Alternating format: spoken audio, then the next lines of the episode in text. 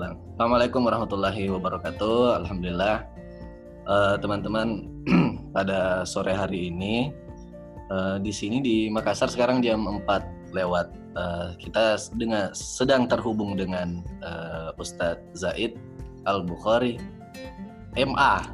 Sudah resmi ya? Belum belum. Nah, kalau sudah kalau sudah defense ya udah. Oh gitu. Uh, beliau sekarang uh, masih di Qatar. Beliau sama dengan saya di Hamad bin Khalifa University di Qatar. Uh, bulan lalu itu uh, beberapa di antara kami yang sempat pulang, beliau tinggal di sana untuk menyelesaikan uh, tesisnya dan alhamdulillah sudah minggu lalu ya Ustadz, kalau nggak salah ujiannya. Dua minggu lalu lah. Dua, Dua minggu lalu. lalu. Udah selesai ujian tesisnya. Dan masih di Qatar karena penerbangan tutup nggak ya? Nggak. Apa sih kondisi terakhir? Katanya kalau kemarin sebenarnya kalau kita lihat di Indonesia itu sudah lockdown ya. Maksudnya semua bandara sudah menutup. Ini ada di Indonesianya? Uh, uh, di Indonesia. Tapi ternyata saya baru lihat postingan teman di Facebook. Tanggal dua puluh delapan kemarin ada penerbangan. Doha Jakarta. Oh. Katanya penerbangannya seminggu sekali. Tapi Allah alam saya kurang tahu juga. Jadi nunggu apa, Ustaz? Nunggu saya ijazah. Nunggu sampai disuruh pulang kayaknya. Nunggu ijazah. Hah? Ijazah terus iya kayaknya. Karena ini apa untuk persyaratan semuanya ya, untuk itu kan yang pendaftaran itu, untuk graduation semuanya sudah. Cuman saya masih terselip satu berkas yaitu apa tanda tangan para penguji. Jadi, oh, iya. saya nggak tahu ya. Karena kan ketik karena agak sulit ya, karena ini kan kita sistemnya online, jadi hmm. satu dosen nanda tangani, di print terus, uh, wallah alam lah gimana mereka ininya ya.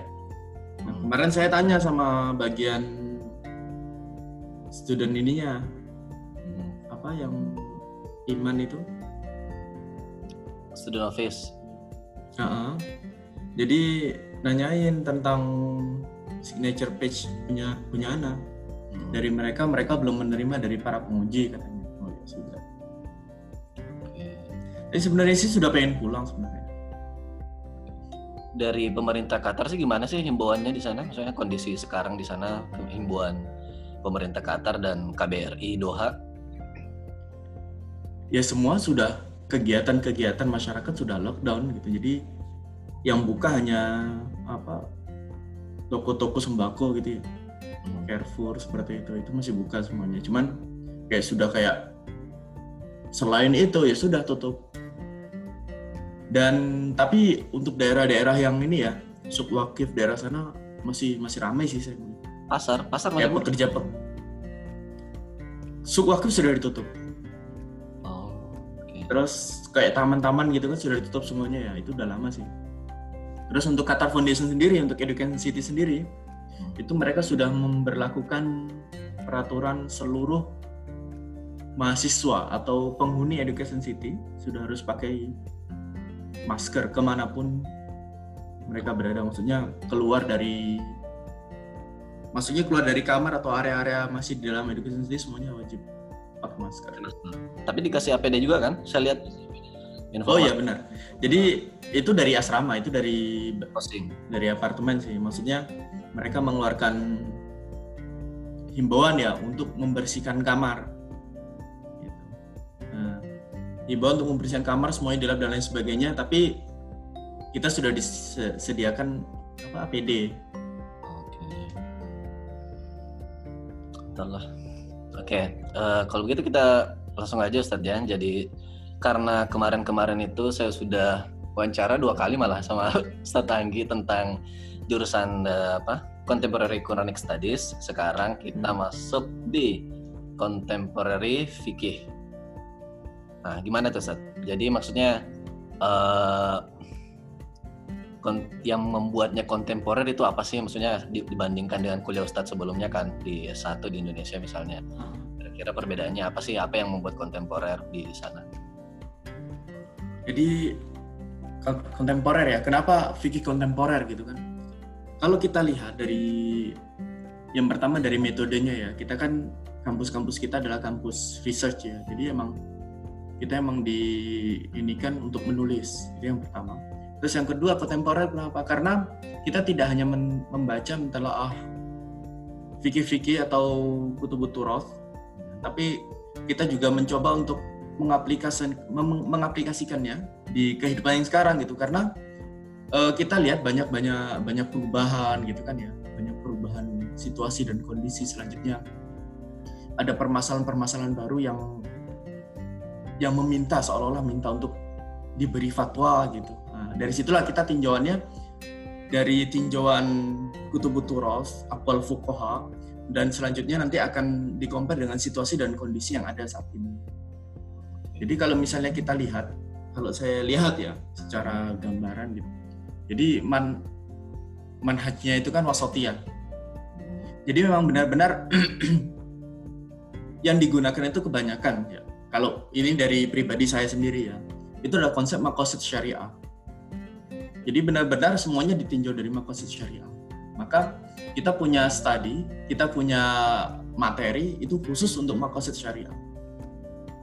Jadi buku-bukunya Syatibi, terus Ibnu Asyur, semuanya kita kita telaah. Terus nanti ada Jasser Auda dan lain sebagainya yang berkaitan dengan maqasid syariah. Pengantar dengan pengantar dengan referensinya semuanya bahasa Arab. Bahasa Arab ya, benar. Oke. Kemudian mata mata kuliahnya apa aja sih? Mulai dari semester satu sampai terakhir tuh. Kalau semester satu ini ya, ini masih umum ya. Jadi kita belajar tentang Islamic ethic. Terus selanjutnya ini filsafat etik. Terus selanjutnya kita juga mempelajari tentang apa metodologi riset, riset. Terus selanjutnya kita juga belajar tentang pemikiran Islam. Ini ini tiga. Jadi sebenarnya ya seperti yang antum rasakan lah. Jadi kita hanya masuk kelas hanya tiga hari. Kuliah wajib kampus. Uh-uh. Kita cuma punya tiga materi, cuman bahan bacaannya yang banyak kan gitu kan ya. Nah itu untuk semester pertama. Untuk semester kedua, ini sudah penjurusan, sudah benar-benar kita fokus di bidang kita. Tapi ada satu materi yang masih umum, yaitu Quran dan Hadis. Itu materi umumnya untuk di semester. Gimana? Tapi selanjutnya, yang mata kuliah khusus di jurusan fikih.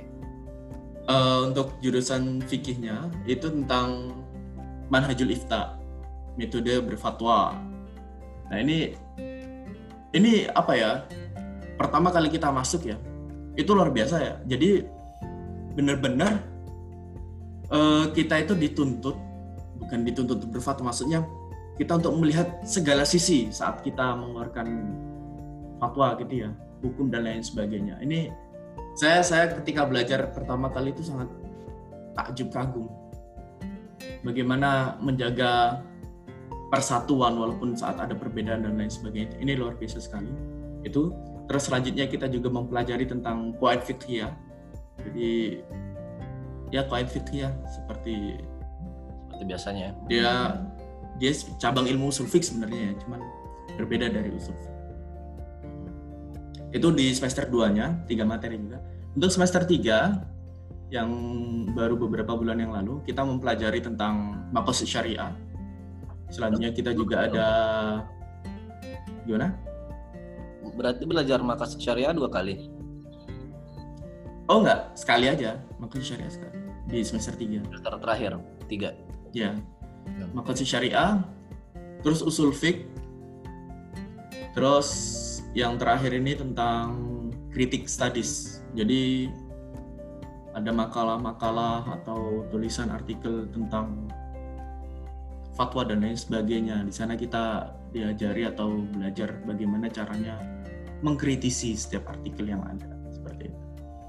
Oke, berarti tugas-tugasnya bikin makalah juga atau review? Oh ya benar. Jadi kan kita ada ada assignment dan ada project ya. Kalau assignment kan yang tugas-tugas yang tidak inilah seperti review atau book review kan seperti itu kan. Atau selanjutnya kita juga disuruh dikasih permasalahan, terus kita disuruh cari dan lain sebagainya, assignment sebanyak. Tapi proyeknya tetap kita disuruh buat makalah, artikel gitu kan. Eh sebelumnya Ustadz, ini I G-nya Ustadz aktif ya? Kok nggak ada di saya? Hah? Muncul nggak? Wajah saya nggak muncul, wajah hantu muncul. Iya, saya juga gitu, kok bisa ya? Wajah anak, emang seharusnya gimana? Uh, seharusnya muncul dua-dua. Oh gitu, coba ya. Kita, anak-anak live dulu gimana? Iya, terus nanti balik lagi, coba.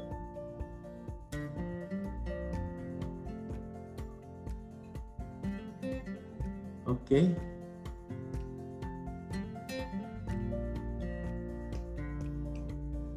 Muncul nggak? Waduh. Nggak, nggak muncul. Samsung.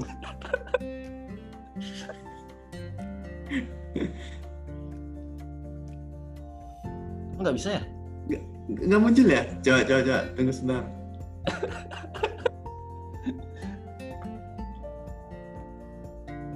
Oke, okay, request.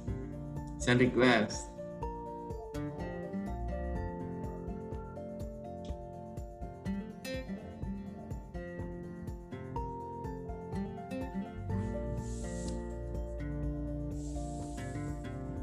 Muncul nggak? Masih kayak tadi, hari hitam gitu. Iya, saya juga sama. Nggak bisa ya?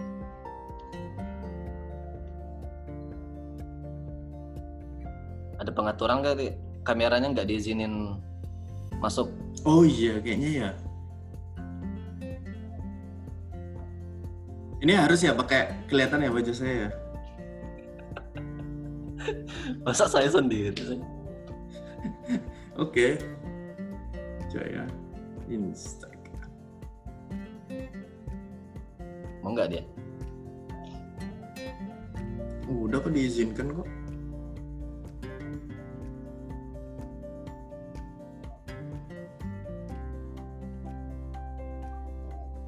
Coba lagi. Coba lagi. Inal, halo Inal.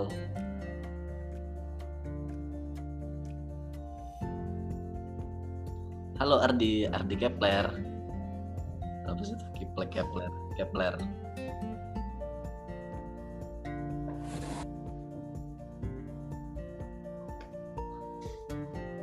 Kok delay ya suara ente? Tara, nggak muncul. Betul? Gitu ya? Sudahlah, kalau nggak mau. Sebelumnya bisa kan? Anak nggak pernah, anak saya nggak pernah ini. Saya nggak pernah live dan lain sebagainya. Ini pertama kali saya live. Mungkin anak medsos. Ya udah lah ya. Lanjut. Tadi mata kuliah di semester tiga Makasid Syariah, terus apa lagi?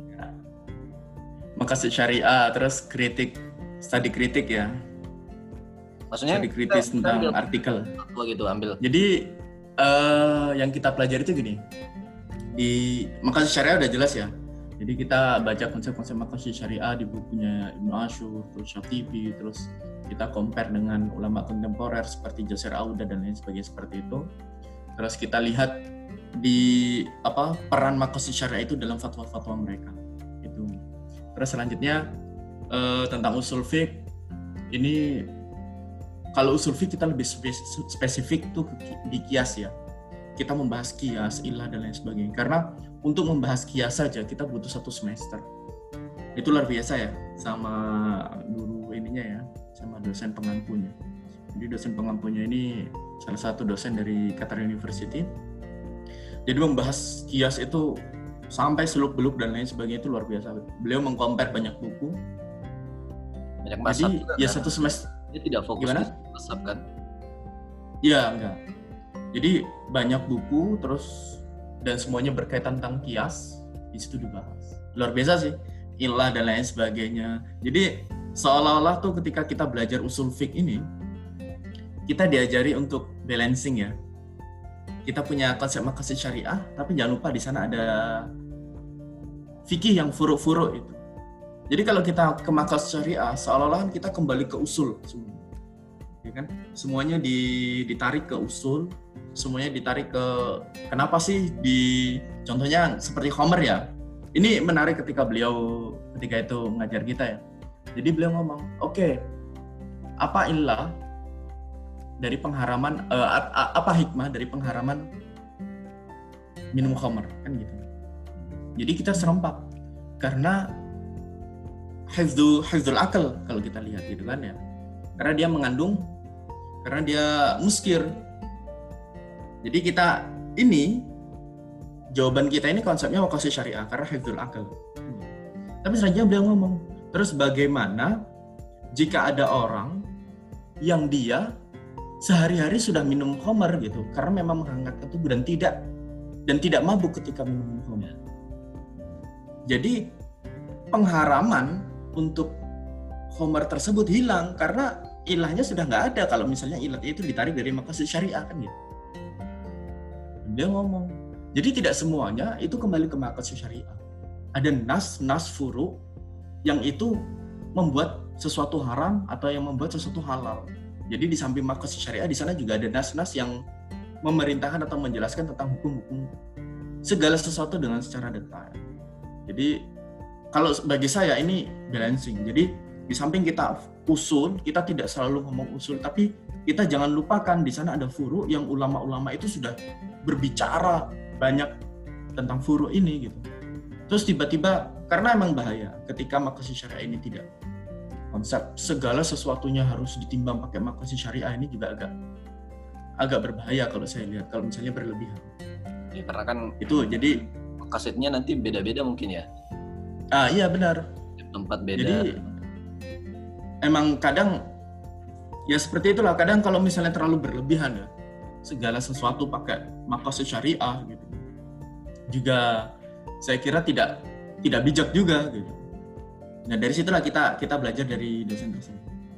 Terus itu di usul fiqh, terus kritik studies itu studi kritik itu studi kritis ya. Jadi Uh, ada artikel atau buku diambil dari ini, terus kita coba untuk menganalisa di mana sih letak letak kesalahannya, terus di mana sih letak secara metode penulisan, terus secara pemikiran dan lain sebagainya. Fatwa atau umum?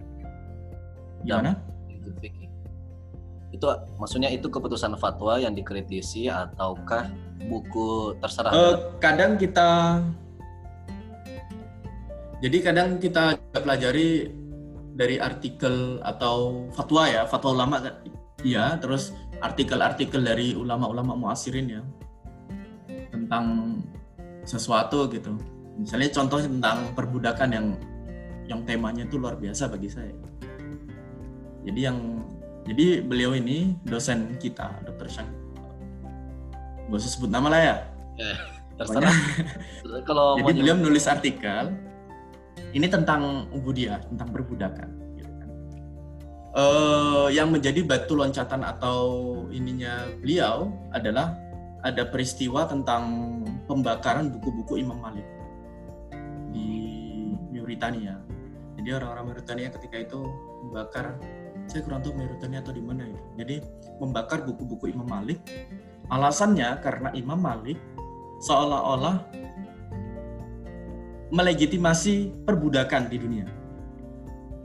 Jadi memang kalau misalnya kita lihat di buku-buku kutub fiqhiyah ya, Imam Arba'ah dan lain sebagainya itu. Memang kalau kita lihat budak itu punya statement khusus. Bahkan ini jumhur jumhur ulama gitu.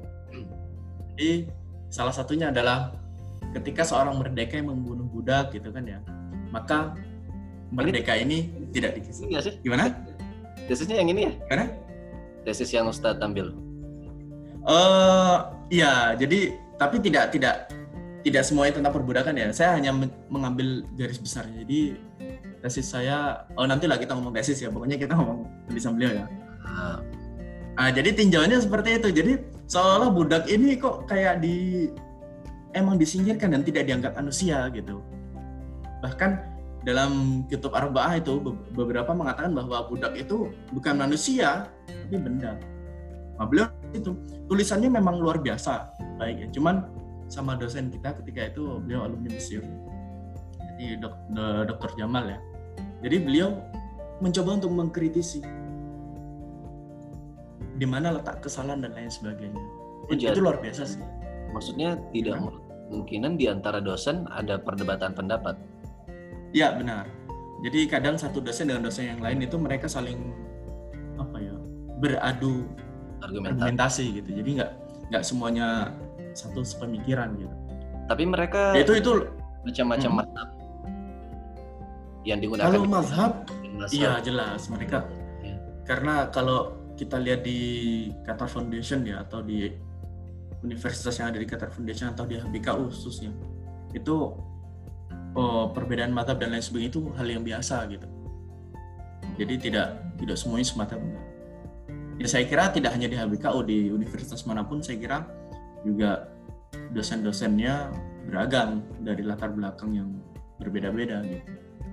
Tapi Qatar sendiri eh, apakah dia menganut satu mazhab sendiri sebagai mazhab ofisial negara? Oh, kalau ofisial ya. Uh, kalau kita lihat memang Khalij ya, karena memang satu ini seperti Arab Saudi dan lain sebagainya itu ya Imam Hambal. Kalau kita lihat di oh, kemarin saya ya, jadi ketika kemarin saya sempat meneliti tentang Qanunul Uqubat gitu ya. Ini hanya satu ini sih, cuman memang saya tidak bisa untuk mengeneralisir seluruhnya gitu. Ya. Tapi ketika saya telaah tentang Qanunul Uqubat, memang ketika itu saya lihat memang lebih banyak Imam Hambalinya. Tapi uh, tidak hanya tidak cenderung ke sana semuanya, enggak. Cuman juga melihat sisi ittifaqul jumhur gitu.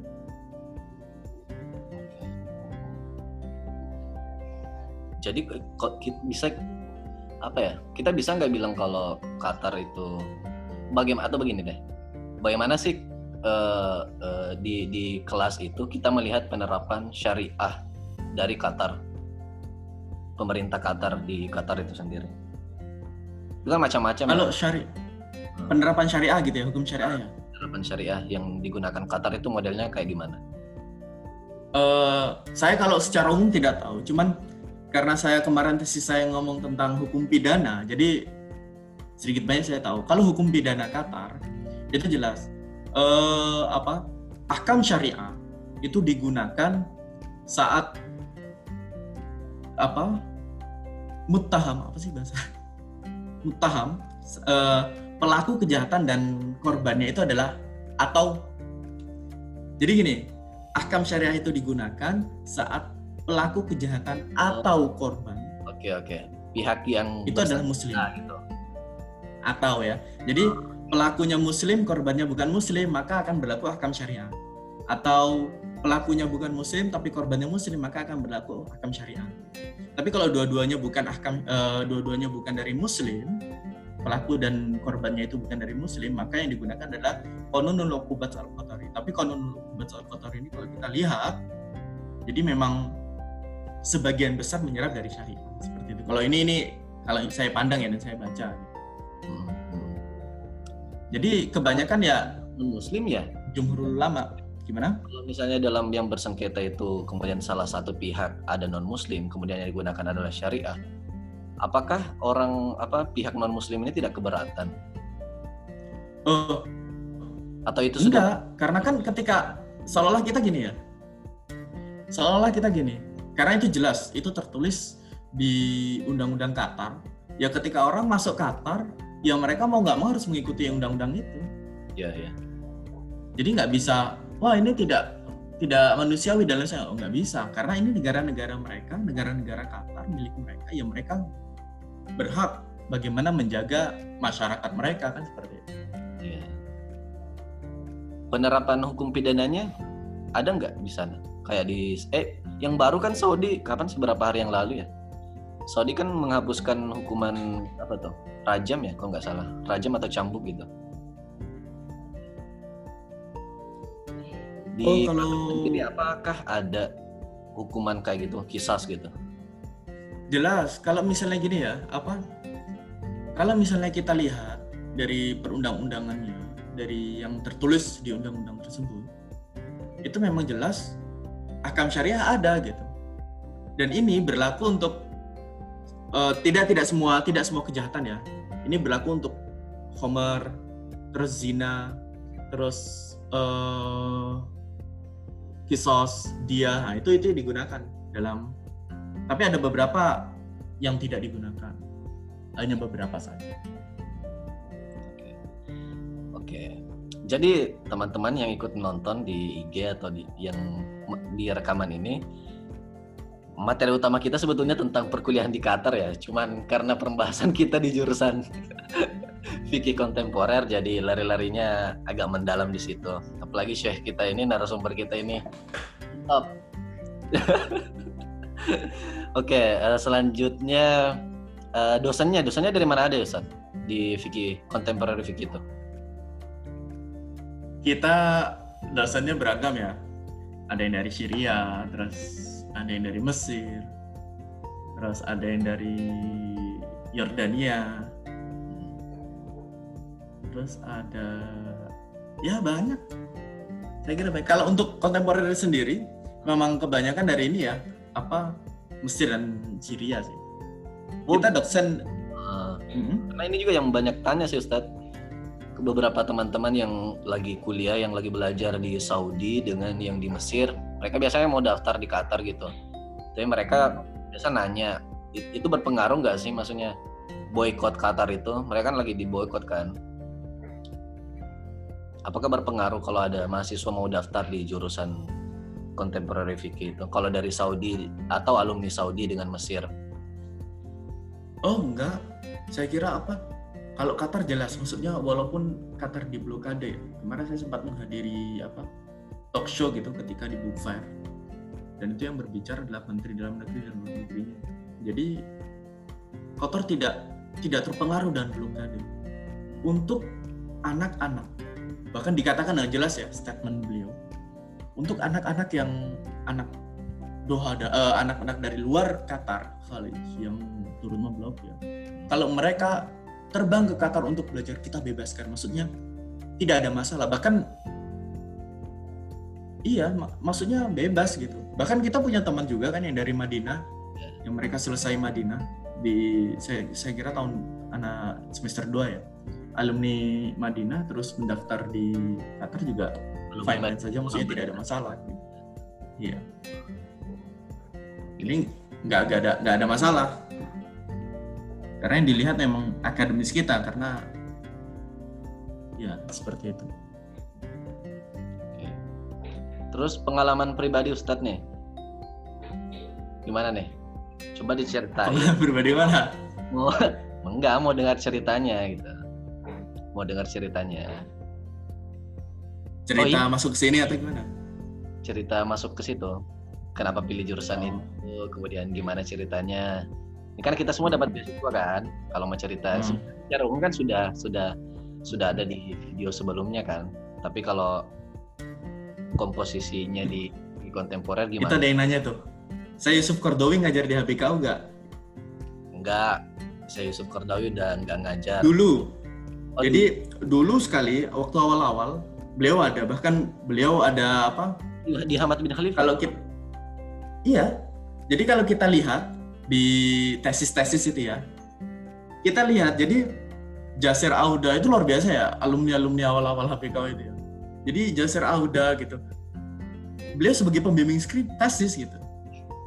Tapi sekarang Yusuf Qaradawi tidak, tapi di sana ada Yusuf Qaradawi Center ya, seperti pusat kajian fikih gitu. Nah. Itu moderation sih yang saya lihat. Tapi saya tanya katanya udah nggak aktif juga sih. Oh iya. Sekarang sudah enggak gitu. Tapi dulu. Ya. Oke lanjut. Ceritanya kenapa oh, ya? pilih kuliah di Qatar, uh, pilih Hamad bin Khalifa, terus kenapa pilih jurusan ini? Kenapa Qatar ya? Yang pertama sebenarnya ketika saya lulus S satu, jadi saya nganggur ini lima tahun. Maksudnya saya tidak kuliah, saya tidak masuk dunia akademis itu selama lima tahun. Jadi tapi ngajar. Ngajar ya. Jadi setelah lulus S satu, saya ngajar, ngabdi lagi dua tahun gitu kan. Setelah itu saya izin keluar, Maksudnya keluar dari pengabdian ini, terus saya ngabdi lagi, mengajar lagi di Pontianak. Sebelumnya saya ngajar di Gontor, terus pindah ke Pontianak. Jadi lima tahun saya sudah tidak tidak belajar gitu. Tapi saya memang e, bercita-cita ingin ke Qatar. Kenapa ke Qatar? Karena saya punya kakak kelas saya yang dulunya sama-sama di Gontor dan beliau keterima gitu. Oh, berarti keterima di H B K U Qatar dan itu full funded, beasiswa full. Jadi tidak mengeluarkan sama sekali. Di sana saya tertarik karena jujur kita pengen belajar, tapi di sisi lain kita tidak mau memberatkan, membebani orang tua ya. Betul. Maka ini salah satu alasan terbesar sih. Terus selanjutnya, kenapa di Hamad bin Khalifa University? Yang pertama, karena di sana ada jurusan yang saya kira linear ya dengan yang saya pelajari di satu saya. Saya di saya satu alumni I S I D, Institut Studi Islam Darussalam Gontor, di perbandingan madhab dan hukum. Jadi madhab di sini madhab fikih ya. Selanjutnya untuk saya saya mencoba untuk linear dan saya dapatkan sebenarnya ada ada banyak ya yang berkaitan dengan fikih dan lain sebagainya. Cuman yang menariknya di sini uh, fikih kontemporer itu. Dan selanjutnya saya melihat universitas ini tidak jauh berbeda dengan universitas saya dulu. Jadi konsepnya wasati ya, manhaj manhaj wasati. Jadi emang benar-benar apa ya, wasati, wasoton gitu kan ya. Maksudnya kontemporer dan tidak ya seperti itulah. Itu salah satunya. Terus ya seperti itu. Terus ah ini untuk teman-teman ya, teman-teman yang teman-teman yang ini ya. Jadi pengejar beasiswa itu harus benar-benar tahan banting memang. Karena jujur, saya untuk apply ke Hamad bin Khalifa ini tiga kali. Ya. Untuk pertama, itu maksudnya tiga tahun. Oh iya benar, saya tiga tahun apply, gitu kan ya. Untuk pertama mereka menyatakan uh, intinya tidak diterima, karena di jurusan tersebut saya nggak tahu ya alasannya kenapa intinya tidak diterima. Terus yang kedua, tapi sempat diinterview. Untuk uh, ketika daftar kedua kali, saya diinterview lagi, tapi kasusnya berbeda. Kasusnya saya diminta untuk berpindah dari fikih ke perbandingan agama, gitu kan. Akhirnya dalam tiga hari, yang sebelumnya saya baca usul fikih dan lain sebagainya gitu, buku Yusuf Qaradawi gitu ya. Tapi ternyata dapat email, saya harus pindah jurusan. Yang ada di pikiran saya, sudahlah nggak apa-apa gitu, yang penting saya belajar gitu kan, intinya kan belajar. Saya terima, saya ini seperti challenging gitu, ini kayaknya menantang ini gitu ya. Akhirnya saya pelajari buku-buku tentang perbandingan agama gitu ya, yang berbahasa Arab. Ya. Ketika di interview, dia bilang, kita tidak menginterview pakai bahasa Arab katanya, kita pakai bahasa Inggris. Ya. Saya saya ketika itu menjawab, iya saya saya siap gitu kan. Cuman saya tidak bisa menjamin jawaban saya bisa seakur atau bisa ini ketika saya menjawabnya pakai bahasa Arab. Saya bilang kayak gitu. Oh ini ini um, di, ya, diberitahukan kalau interviewnya pakai bahasa Inggris atau pas di hari H? Oh itu ketika ketika sudah ini sudah ditelepon.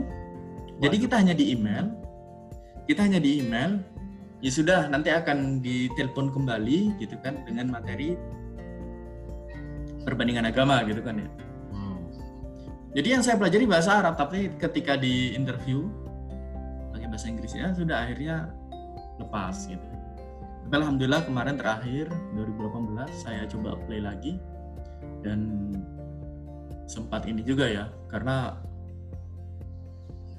kayaknya selektif banget gitu.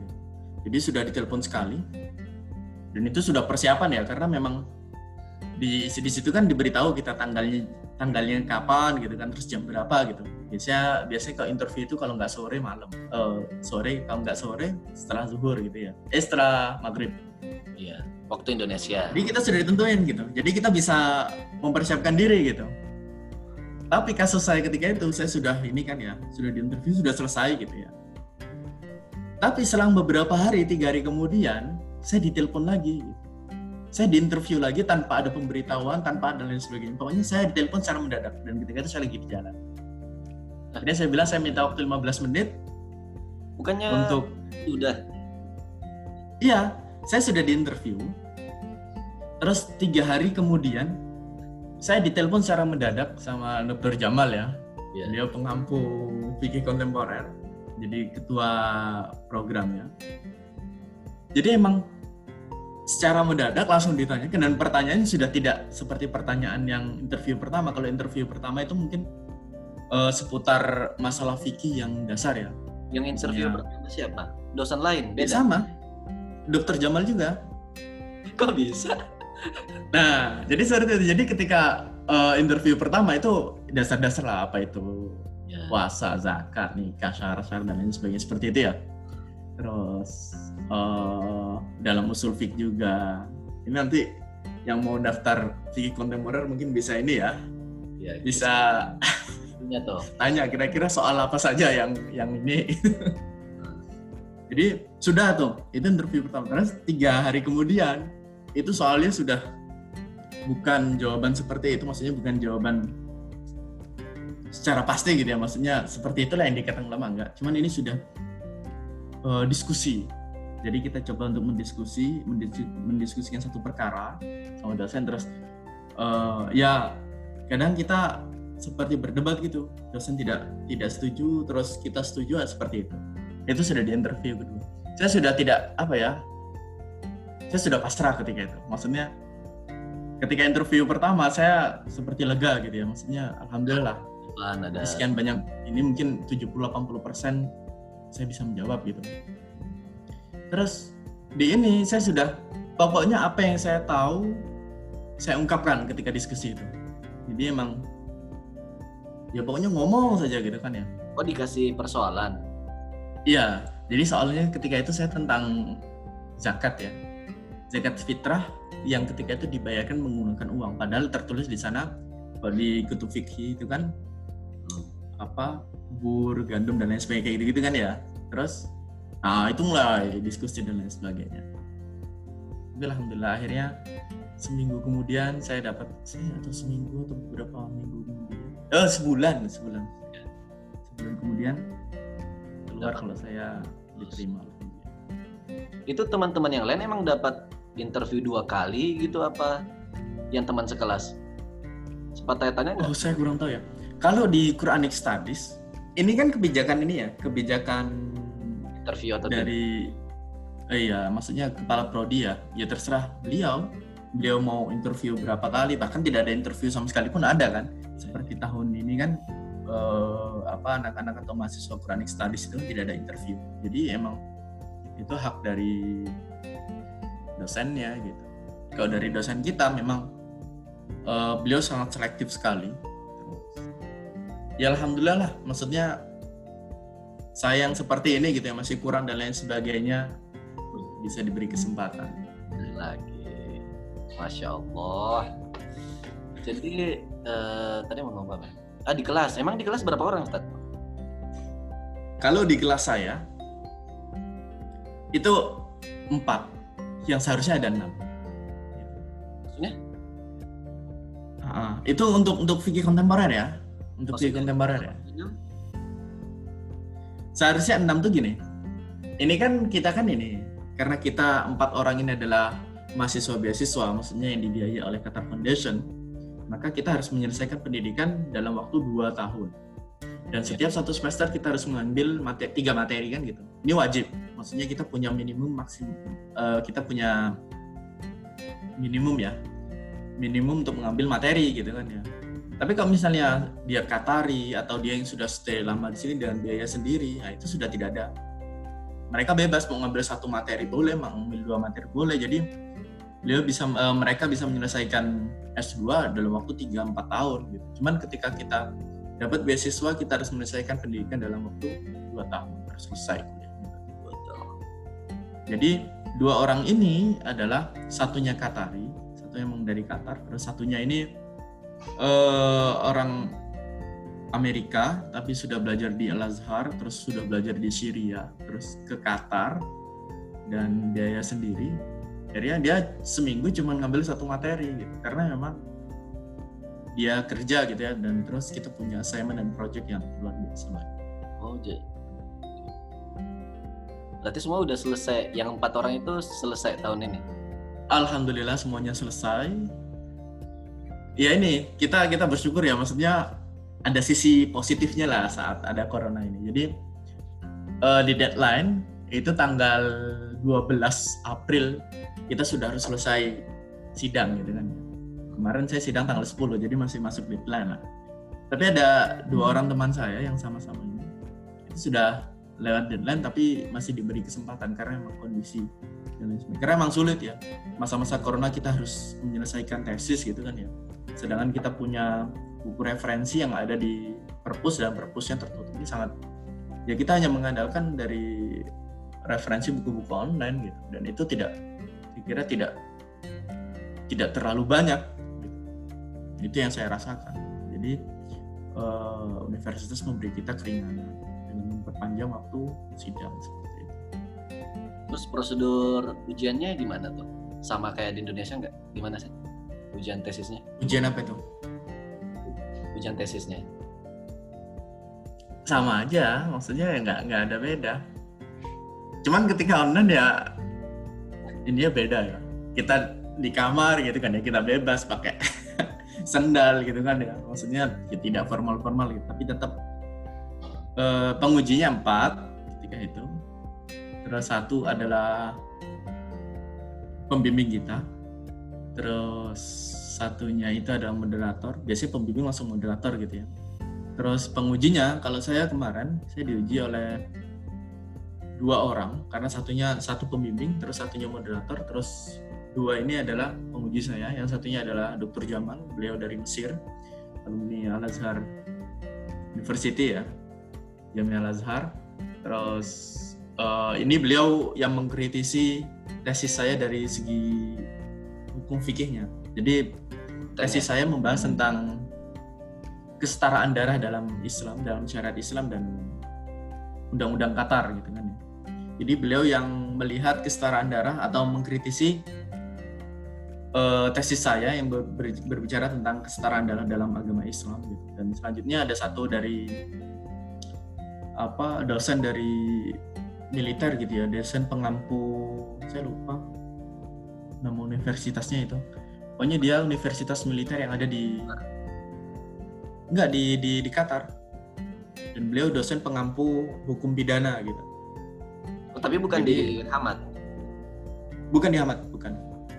Di universitas luar. Maksudnya tapi masih tetap di ini ya, Qatar ya. Masih di Qatar. Oke. Eh, oh iya, tadi lupa waktu pendaftaran itu persyaratan tentang bahasa gimana tuh? Apakah ada berkas sendiri untuk bahasa Arab atau gimana? Kalau kayak bahasa Inggris kan ada I E L T S, TOEFL. Iya. Kalau bahasa Arab gimana? Kalau bahasa Arab kalau saya sendiri ya, sebenarnya dia tidak meminta untuk apa seperti TOEFL dan lain sebagainya. Cuman uh, di sana diminta untuk menyatakan bahwa universitas tersebut selama pengajarannya menggunakan bahasa Arab. Nah itu istilahnya proof ya. Apa sih namanya? Jadi kampus sebelumnya uh-uh, harus membuat pernyataan kalau saya telah menyelesaikan studi saya S satu dengan menggunakan dengan bahasa pengantar bahasa Arab seperti itu. Itu terus saya dapat gitu kan ya. Terus saya juga pernah ikut ujian TOEFL gitu kan ya yang diadakan di Yayasan Pontianak lain gitu, di submit nah. Berkasnya. Ya, pokoknya semua yang berkas ujian bahasa Arab saya sertakan gitu. Nah, nanti dari dari sininya nanti dosennya akan melihat kan ini kita apa nilai kita dan lain sebagainya, persyaratan. Terus selanjutnya nanti di interview itulah pembuktian kalau kita emang benar-benar bisa bahasa Arab atau enggak. Oke, oke terakhir deh, tips dan trik gimana nih buat yang mau daftar, atau apa aja deh yang mau disampaikan kepada yang mau daftar di Khalifa jurusan Fikih Mu'asyir. Ini secara umum dulu ya, secara umum untuk yang mau mendaftar atau mencari beasiswa ke luar negeri ya. Perbaiki niat dulu sepertinya. Karena belajar di luar negeri itu tidak sekedar, oh yang penting saya pengen belajar ke luar negeri. Maksudnya yang penting ke luar negeri. Nah ini ini konsepnya salah. Karena nanti saat kita sudah mencapai itu untuk studi di luar negeri, seolah-olah kita sudah mencapai puncak gitu. Padahal kita masih dalam awal lang- langkah awal gitu. Jadi targetnya bukan seperti itu, tapi targetnya memang benar-benar ingin belajar. Kalau misalnya punya fokusnya di satu materi gitu ya, emang benar-benar didalami gitu. Jadi ketika kita belajar ke luar negeri, kita sudah benar, kita tahu arah kita larinya kemana gitu. Jadi tidak, nah yang penting belajar, yang penting belajar di luar negeri, akhirnya sampai di luar negeri kita nggak tahu kita mau fokus kemana, kita mau seperti apa, bahkan nanti lari-larinya malah jalan-jalan kan gitu. Ini ini ini harus diperbaiki dulu. Terus selanjutnya secara umum juga pengejar beasiswa itu bukan untuk yang malas membaca, bukan yang maunya apa terima jadi sekali tanya langsung dapat info, enggak, tapi harus benar-benar apa harus benar-benar mencari benar-benar mencari benar-benar kita kunjungi web apa kampus tersebut, terus kita baca, jangan sampai ada yang terskip info-infonya gitu kan. Jadi jangan oh di sana ada teman saya ada ini, akhirnya kita mau cepat memahami, akhirnya seperti itu. Jadi harus rajin-rajin membaca, baca apa saja maksudnya. Terus Tampak untuk yang di info-info webnya sih, kalau kalau mau daftar luar negeri terus tidak belum pelajari websitenya itu kan agak gimana ya. Iya benar. Gimana sih mau kuliah? Apalagi aja nggak mau. Oh, benar-benar. Apalagi setiap universitas itu kan punya berkas-berkas-berkas yang atau dokumen-dokumen-dokumen yang diminta gitu, dan itu berbeda-beda gitu kan ya. Nah ini jadi mendaftar beasiswa itu tidak, oke okay, saya pengen mendaftar beasiswa gitu, langsung daftar gitu, enggak. Cuman kita lihat dulu nih persyaratannya apa saja. Oh oke okay, dia minta I E L T S. Saya belum punya I E L T S. Maka kalau orang yang saya hanya ingin belajar ke luar negeri, saya yakin dia akan meninggalkan ah lah gitu.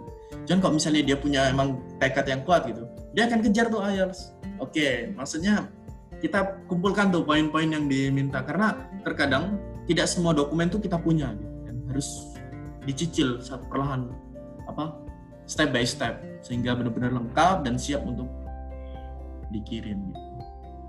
Untuk yang di, di jurusan saya sendiri, uh, untuk V kontemporer, mungkin diperbanyak buku-buku ini ya, baca buku-buku Yusuf Qaradawi, terus Jasser Auda, terus fatwa-fatwa ulama gitu ya, yang yang terbaru gitu mengenai kasus-kasus atau peristiwa-peristiwa yang baru gitu. Seperti kasus ini kan tentang fatwa sholat di rumah, sholat Jumat. Nah benar, apalagi nih misalnya nanti ya yang mau daftar dua ribu satu, nah nanti coba pelajari dampak COVID, dampak COVID terhadap ibadah, banyak. Mungkin seperti itu ya. Banyak sekali tuh fatwa yang keluar. Nah, nah itu mungkin bisa diinikan lagi ya seperti itu. Terus emang yang sudah belajar di Timur Tengah, maksudnya dia sudah terbiasa gitu kan ya, studi dengan bahasa Arab yang di Mesir, yang di Madinah. Ya insyaallah masih ini, cuman memang berbicara itu berbeda dengan mendengar. Kadang kita paham mendengar orang berbahasa Arab, tapi ketika kita tidak terbiasa untuk berbicara itu akan kesulitan saat kita ingin mengutarakan pendapat kita. Mungkin dilatih mengasah keterampilan membacanya, eh, apa berbicaranya, sehingga benar-benar ini nanti ketika ini sudah siap seperti itu. Ya itu saja mungkin. Baiklah. Jadi rencana balik gimana nih? Untuk rencana balik, pokoknya saya nunggu dipulangkan. Maksudnya nunggu resmi uh, dari pihak ini ya, International Student Service itu sampai ah. benar-benar oke. Okay. Semua yang second year gitu harus pulang. Uh-uh, maksudnya asrama atau ininya sudah hostingnya sudah selesai, terus biasanya sudah selesai gitu, maka silakan pulang. Berarti tinggal sendiri kan? Uh, Yohan sama siapa? Taufik semuanya balik. Yohan sudah pulang. Yohan kan sehari setelah Anggi gitu kayaknya. Oh. Terus kalau Taufik, Taufik masih ada. Jadi yang mahasiswa sebenarnya ada orang orang Indonesia lagi itu ada seperti Akhyar gitu kan ya. Tapi oh, dia di universitas lain. Akhyar masih ada sama istrinya. Tapi ya bukan di H B K U kan. Oh dia kerja kan? Eh apa penyelesaiannya? Saya kurang tahu ya. Akhyar itu wisuda tahun ini. Oh, oke. Okay. Oke okay lah. Terima kasih okay. banyak. Akhirnya video tuntas juga. Udah hampir setahun. Oke. Okay. Terima kasih banyak, Ustaz. Oke. Okay. Ya, sama-sama. Oke. Okay. Sehat-sehat terus. Assalamualaikum warahmatullahi wabarakatuh. Waalaikumsalam.